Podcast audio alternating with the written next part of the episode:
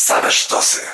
Program powstaje przy współpracy z miastem Warszawa. W studiu gościmy Beatę Chomontowską i Katarzynę Uchowicz, współautorki razem z Grzegorzem Piątkiem ilustrowanego Atlasu Architektury Muranowej. I od razu wiadomo, której części Warszawy będziemy się dzisiaj przyglądać. Dzień dobry, cześć.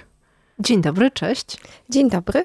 Atlas leży przede mną z trzema literami na okładce, jak właściwie wszystkie te atlasy, które wydaje Centrum Architektury, ale wydaje mi się, że w przypadku Muranowa ta sylaba mur, która zerka z okładki, odwołuje się do takiego silnego skojarzenia, jakie z tą częścią Warszawy mieć możemy. Więc pół mojego pytania o to, na ile to świadome, chociaż podejrzewam, że nie, a drugie pół to prośba do was, żebyście podrzuciły takie inne, najistotniejsze wydarzenia, historie, cechy, które na myślenie o Muranowie i jego tożsamość wpłynęły poza tą y, historią muru, czyli w mojej głowie getta, czyli Żydów i Żydówek warszawskich, którzy tam przez lata mieszkali i też wiadomo, dlaczego przestali mieszkać. Jeśli chodzi o mur, no to to jest taka konwencja tytułów y, całej serii archiprzewodników w Centrum Architektury i my faktycznie mieliśmy taką dyskusję, czy to jest adekwatne w tym przypadku.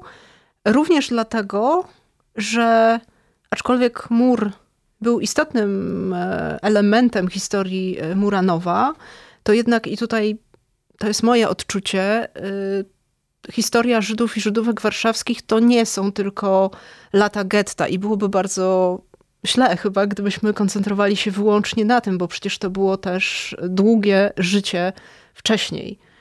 Czyli mamy ten okres zagłady, śmierci. Nie, nie, nie uważam, że dobrze jest, żeby on wciąż e, ciążył nad tym miejscem, e, ponieważ on zaburzył pewną ciągłość, która się odrodziła później e, po wojnie. No ale uznaliśmy, że nie, ponieważ tak naturalnie wyszło, ten, wyszedł ten skrót, że nie będziemy, nie będziemy tego zmieniać i że to wręcz jest takim pretekstem, aby odwołać się też, i to wyjaśniamy we wstępie, zachęcamy do lektury, odwołać i wyjaśnić, dlaczego właśnie tak zrobiliśmy. Stąd, I tutaj uh-huh. robię, stawiam kropkę i... A ja właśnie przypominam tę drugą część mojego pytania o to, żeby pozostałe skojarzenia, fakty, wydarzenia z historii Muranowa dopisać do tej listy skojarzeń właśnie poza murem, o którym już trochę pomówiłyśmy.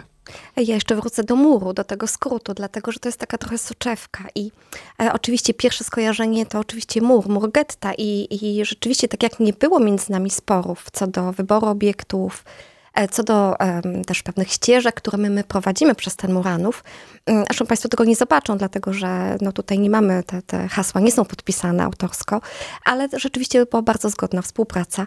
E, to właśnie zastanawialiśmy się nad tą nazwą, ale wydaje mi się, że w tym murze e, także jest to skrót od wyspy Murano, skąd w ogóle e, pochodzi nazwa. E, nie, dzisiaj wszyscy, nie wszyscy to pamiętają, e, więc takie tłumaczenie. Ten mur też pewnie dzieli właśnie tę historię, e, która była przed gettem, czyli tej dzielnicy północnej, e, no i tego, co było później i tego, na czym Muranów został zbudowany.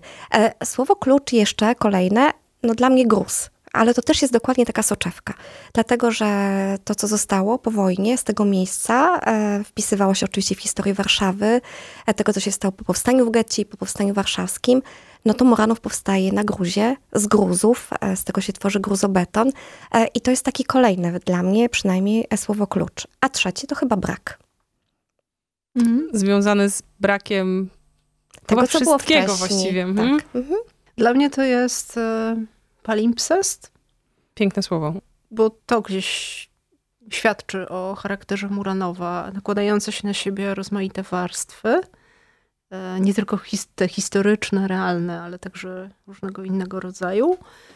Obecność i nieobecność, ale też to jest osiedle, pierwsze osiedle dla robotników. Oczywiście to nie było do końca tak, ale w zamierzeniu w centrum Warszawy.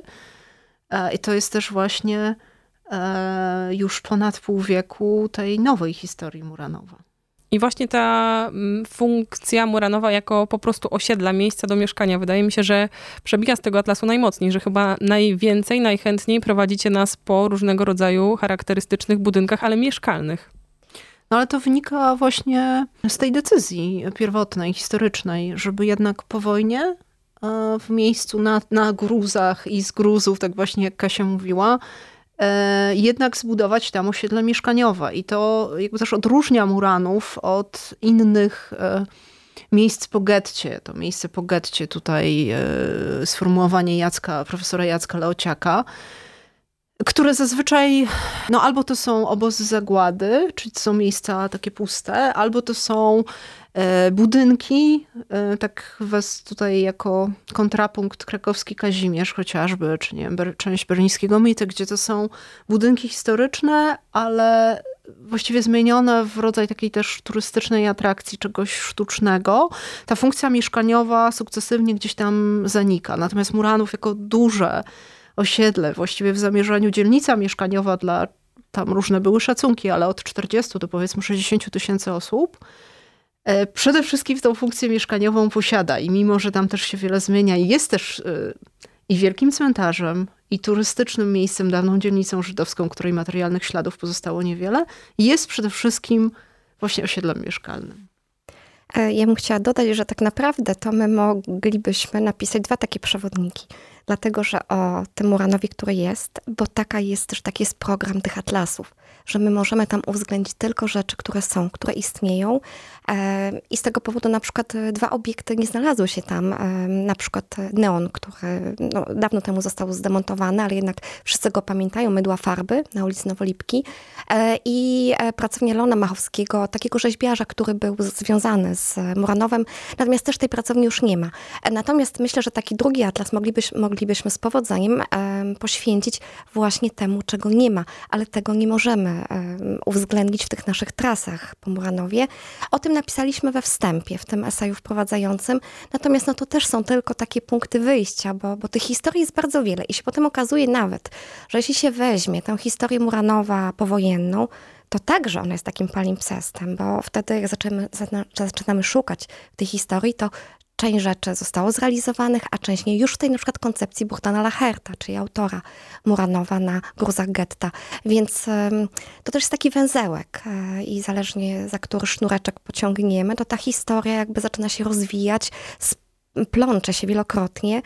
No i wielokrotnie my też gdzieś napotykaliśmy, prawda, na różne zwroty, ale też odkrycia na pewno. Bo każdy z nas jakąś wiedzę o Muranowie wcześniej miał, miał swoją wizję, ale to była też taka nowa przygoda. Takie odkrywanie, takie spojrzenie na nowo, no co też pokazuje, jak bardzo fascynującym miejscem jest to osiedle. Jak już nam błysnęło to nazwisko Lacherta, to jeszcze zostanę przy tej architekturze mieszkaniowej i takie pytanie od ludzi niezwiązanych może, albo nie myślących jakoś intensywnie o architekturze. Na co patrzeć wśród tych muranowskich bloków? Co doceniać? Na co zwrócić uwagę, żeby właśnie jakby złapać tę waszą myśl albo i myśl projektanta? Znaczy Muranów jest takim dziwolągiem architektonicznym. O nim się bardzo często mówi, że jest albo socrealistyczny, albo modernistyczny. Tymczasem to jest taki, mówimy o tym Muranowie Lachertowym, czyli to jest obszar mniej więcej od Alei Solidarności do ulicy Dzielnej, który został zrealizowany. To jest modernizm z taką maską socrealizmu. Bardzo ciekawy właśnie, jak, jak wszystkie takie twory, o którym Leopold Termant pisał w dzienniku pięćdziesiąt cztery. Że te budynki wyglądają jak tacy prowincjonalni aktorzy, którzy mają charakteryzację od razu zdradzającą, że tymi aktorami są. Widać, że mają przylepione wąsy, brody i tak dalej, bo to wynikało z konieczności wprowadzenia pewnych y, modyfikacji do obowiązującego stylu socrealistycznego. Muranów powstawał od roku tysiąc dziewięćset czterdziestego dziewiątego, czyli właśnie wtedy, kiedy oficjalnie zadekretowano w Polsce obowiązywanie tego stylu. Więc już zaczął wyrastać jako modernistyczny i nałożono nań tę, tę warstwę. Ale tam są również bardzo ciekawe, takie klasycyzujące budynki.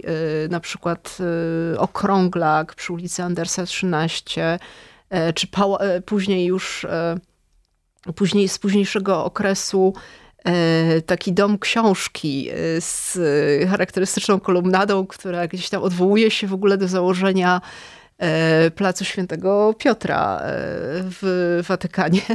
Więc tam inspiracji jest, jest bardzo dużo i ciekawie jest też przyjrzeć się, jak one się przeplatają z tymi zachowanymi elementami przedwojennej jeszcze architektury, bo trochę takich jest. Lachert to bardzo ciekawie wkomponował. I Tu bym się też zatrzymała, bo jak mówimy o architekturze, która ocalała, to też gdzieś stają przed oczami takie zdjęcia, no właśnie Muranowa, jako jednego wielkiego gruzowiska z kościołem Świętego Augustyna, który przetrwał, więc y, gdzie po te ostańce przedwojenne na Muranowie?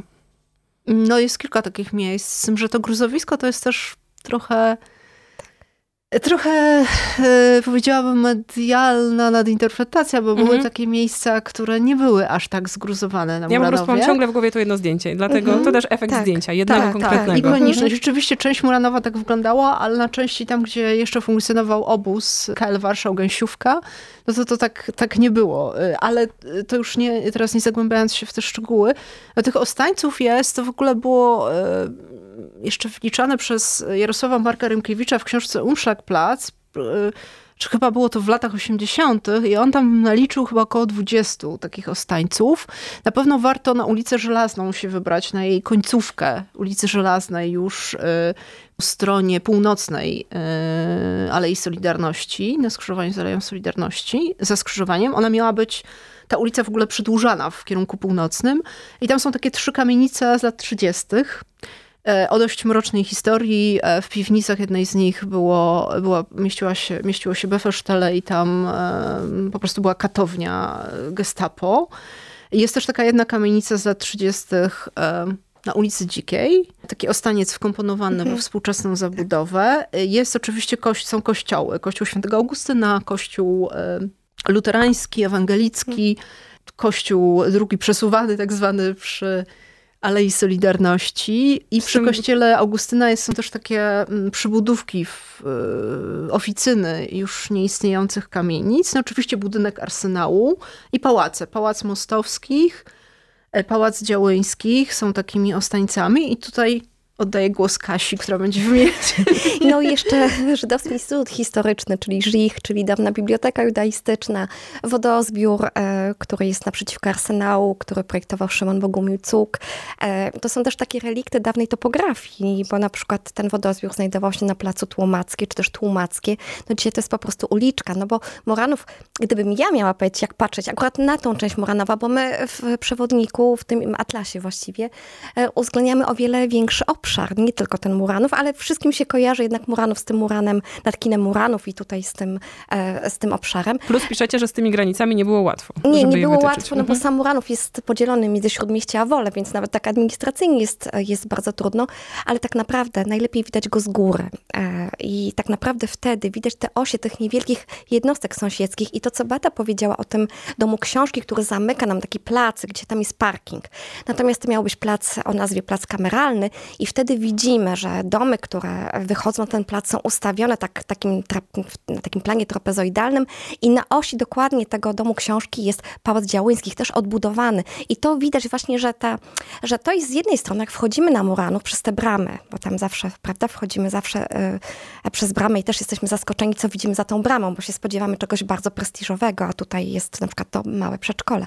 W każdym razie chodzi o to, że to jest taki labirynt, natomiast no, musimy znaleźć własną trajektorię, własny rytm, dlatego, że też chodzimy po skarpie, prawda, schodzimy, schodzimy na tą dawną topografię, znaczy na ten da- poziom dawnych ulic dzielnicy północnej i to jest też ten relikt, ten ostaniec, prawda, to nie zawsze też do końca jest dokładnie na tym, na tej wysokości, natomiast ten, idea była taka, żeby nowe życie, nowe domy na skarpie, a to, co było dawniej, czyli ta tkanka, albo chociażby jej fragment, była zachowana na, na tym poziomie niższym, także na pewno, gdybyśmy spojrzeli z góry na Muranów, co jest możliwe czasem, bo czasem można wejść na wieżę kościoła Świętego Augustyna i popatrzeć. Właśnie szukałam tych punktów, gdzie by tu spojrzeć z wysoka i pomyślałam mm-hmm. sobie o tych nowych budynkach muranowskich, na przykład w pobliżu dworca gdańskiego, mm-hmm. jakichś wysokościowcach, które być może pozwoliłyby nam spojrzeć i złapać perspektywę, ale kościół jednak, tak?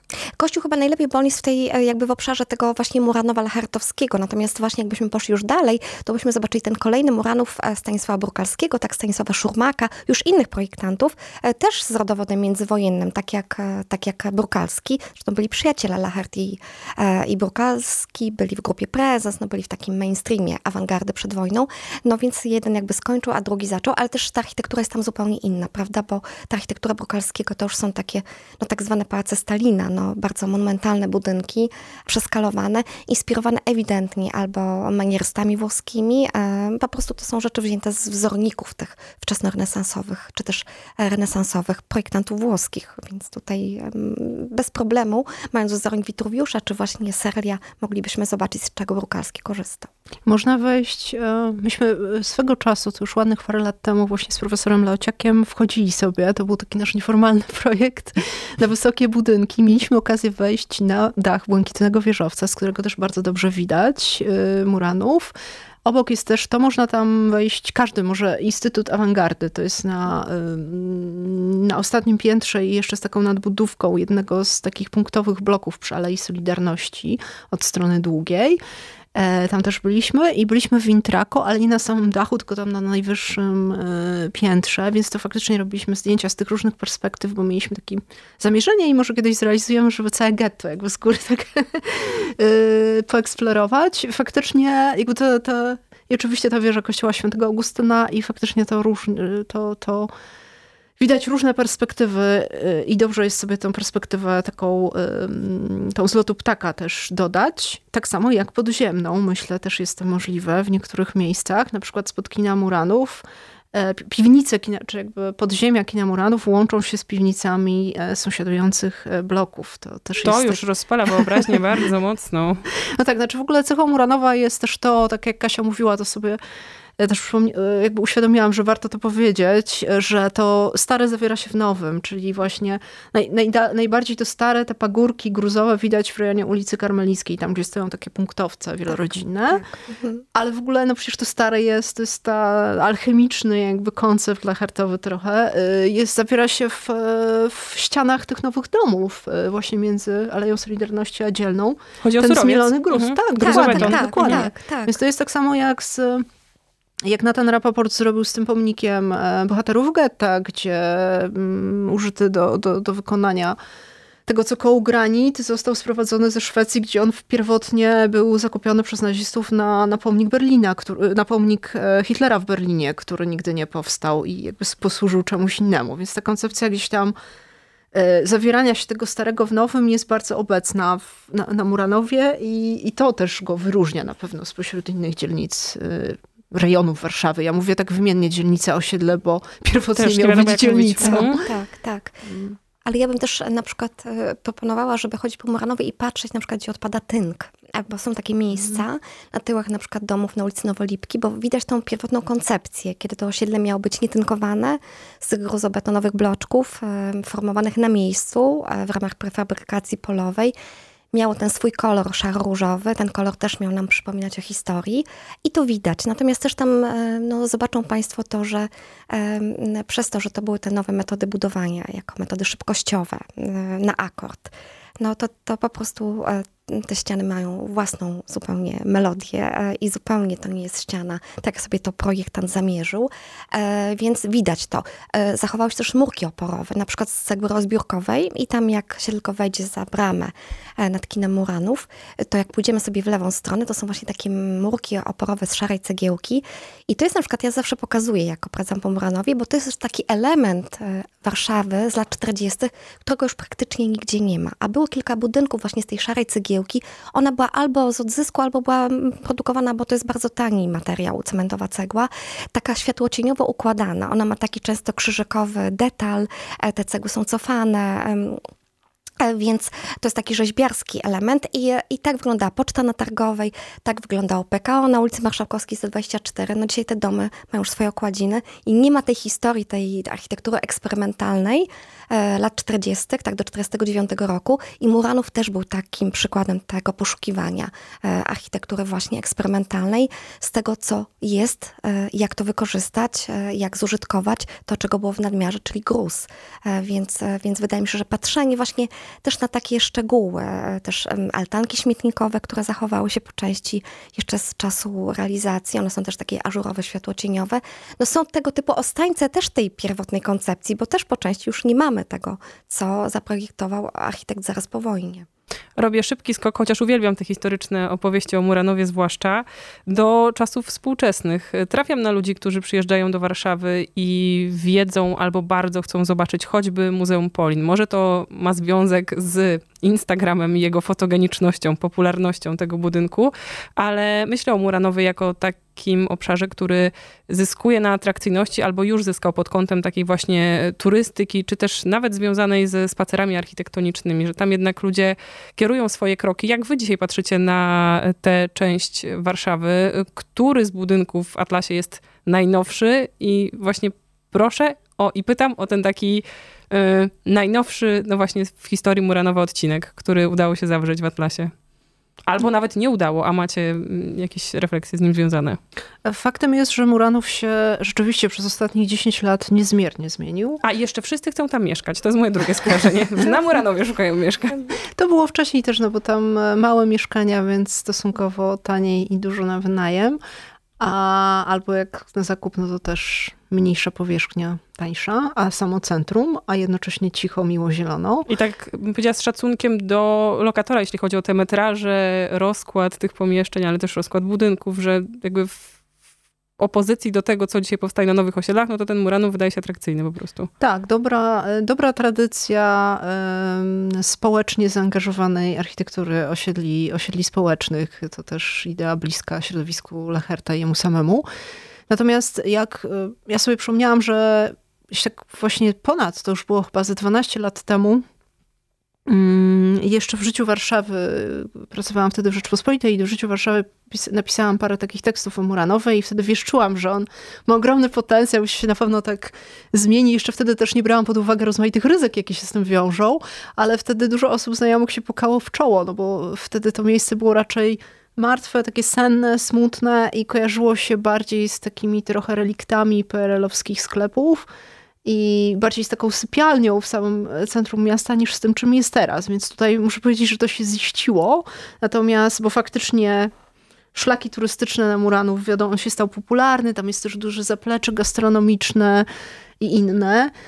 Natomiast to oczywiście ma też swoje różne wymiary, którym warto się przyglądać, chociaż ze względu na to wydaje mi się, że to jest dzielnica, przede wszystkim ma, to jest osiedle mieszkaniowe, mieszkańcy, którzy są też bardzo samoświadomi, raczej nie pozwolą, żeby się to miejsce zmieniło w jakąś taką turystyczną atrapę. I tutaj też znów stawiam kropkę lub trzy kropek i przekazuje Kasi. Bo osiedle jest otwarte nadal, prawda? Nie jest zamknięte, więc możemy bez problemu tam wejść i, i zwiedzać. Natomiast z tych nowych budynków, znaczy tutaj o Polinie to ja nie będę opowiadać, bo akurat Beata prowadzi spacer, prawda? O, niedługo wokół Polinu i myślę, że na pewno wie więcej niż ja na ten temat. Natomiast z takich obiektów, które przewodnik wy, prawda, wyprzedził tutaj, no to fontannę, która masz tam znaleźć. Ja mogę powiedzieć o tej fontanie, ponieważ ja chodziłam na lice- do liceum na Muranowie. Ja chodziłam do liceum na Smoczej, do liceum plastycznego, które projektował pod kierunkiem Lacherta jego asystent.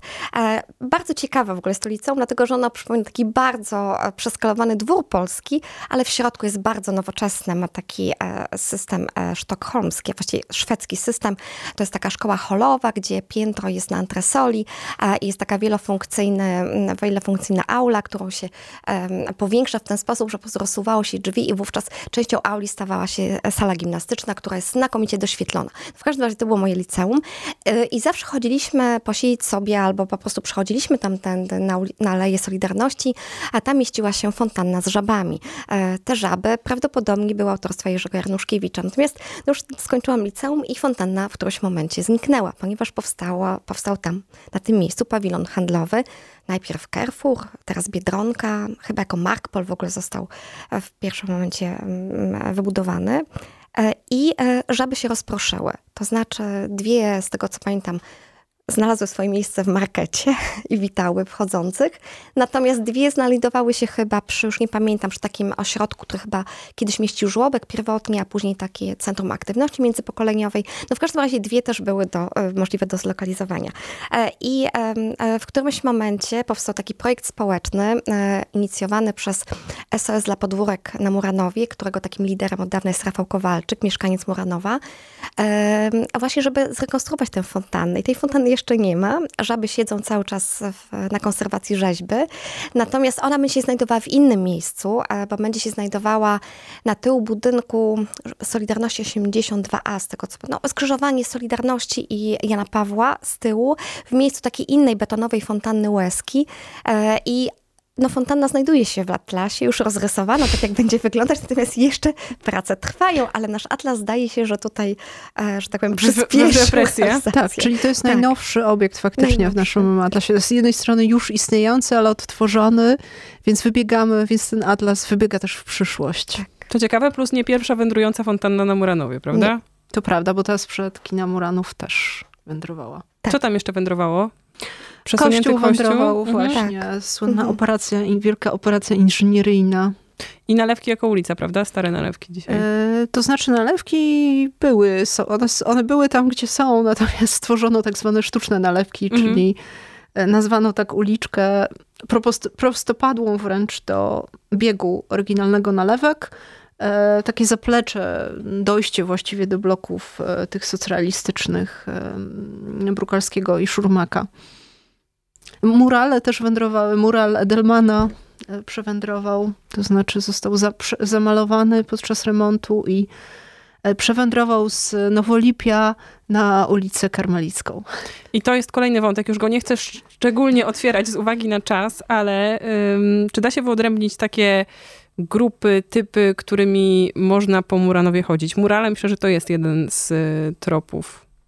Tak, każdy z nas prowadza inaczej po Muranowie, więc na pewno tutaj y, możemy iść tą, oczywiście śladem Bohdana Lacherta, możemy iść śladem też tej y, dzielnicy północnej, y, wędrującej topografii, możemy iść śladem zieleni na Muranowie, bo to też jest w ogóle odrębna historia zieleń, która tam została y, właściwie od początku nasadzona po, po takich eksperymentach, co się na gruzie, na gruzie przyjmie. Tak jak, tak jak Beata prowadza też tutaj, właśnie tutaj myślę, że Polin, w ogóle ta część Muranowa z tym pomnikiem Rapaporta. Zresztą ja mam takie podejrzenie, że Lachert, który recenzował, opiniował ten projekt Rapaporta i ta cała historia sprowadzania tego granitu, gdzieś go zainspirowała w ogóle do tego, mm. żeby on w ogóle powziął tę decyzję, że on ten Muranów zbuduje, bo Bo właśnie tam w tej, tej recenzji pojawia się taka, taka, no, taka sugestia, że on tak się zastanawia, co ten pomnik będzie otaczało, jakie osiedle, kto wykorzysta ten gruz. Także na pewno tych ścieżek jest, jest no myślę, że tak naprawdę jakbyśmy poszukali to, to kilkanaście, bo też ta ścieżka, na przykład prowadzenie o tym i opowieści tak naprawdę, co tu było, to też jest... Nie ma tego, a, a jakby to, co jest, jest takim punktem wyjścia do powiedzenia właśnie tego, czego nie ma, czyli taki awers i rewers. Tak, Muranów widmowy. Tutaj mogą być w ogóle też i architektoniczne stricte trasy, czyli na przykład socrealizm, modernizm, nie wiem, architektura mieszkaniowa od czterdziestego piątego roku, bo tam właściwie wszystkie formy i eksperymenty na Muranowie można znaleźć do dzisiaj. Ale też mogą być, nie wiem, szlak religioznawczy nawet, bo tam y, kilka różnych y, świątyń, różnych wyznań i różnych religii. Architektury mieszkaniowej i w ogóle mieszkalnictwa społecznego. Myślę, że tam można naprawdę dużo, dużo wymyśleć. Muranów to jest taki, jest bardzo ciekawe, bo on jest jakby takim osiedlem, prawda, czymś mikro, czymś niby lokalnym, ale ma w sobie potencjał znacznie większy. To powiem po osiedlowemu. Szacun, że się udało w sześćdziesięciu dwóch punktach w takim razie zamknąć wasz przewodnik po Muranowie. Bardzo dziękujemy za dzisiejsze opowieści. Katarzyna Uchowicz, Beata Chomontowska, współautorki Mur, Atlasu Architektury Muranowa. Dziękuję. Dziękuję. Dziękuję. Program powstaje przy współpracy z miastem Warszawa. Same sztosy. Campus.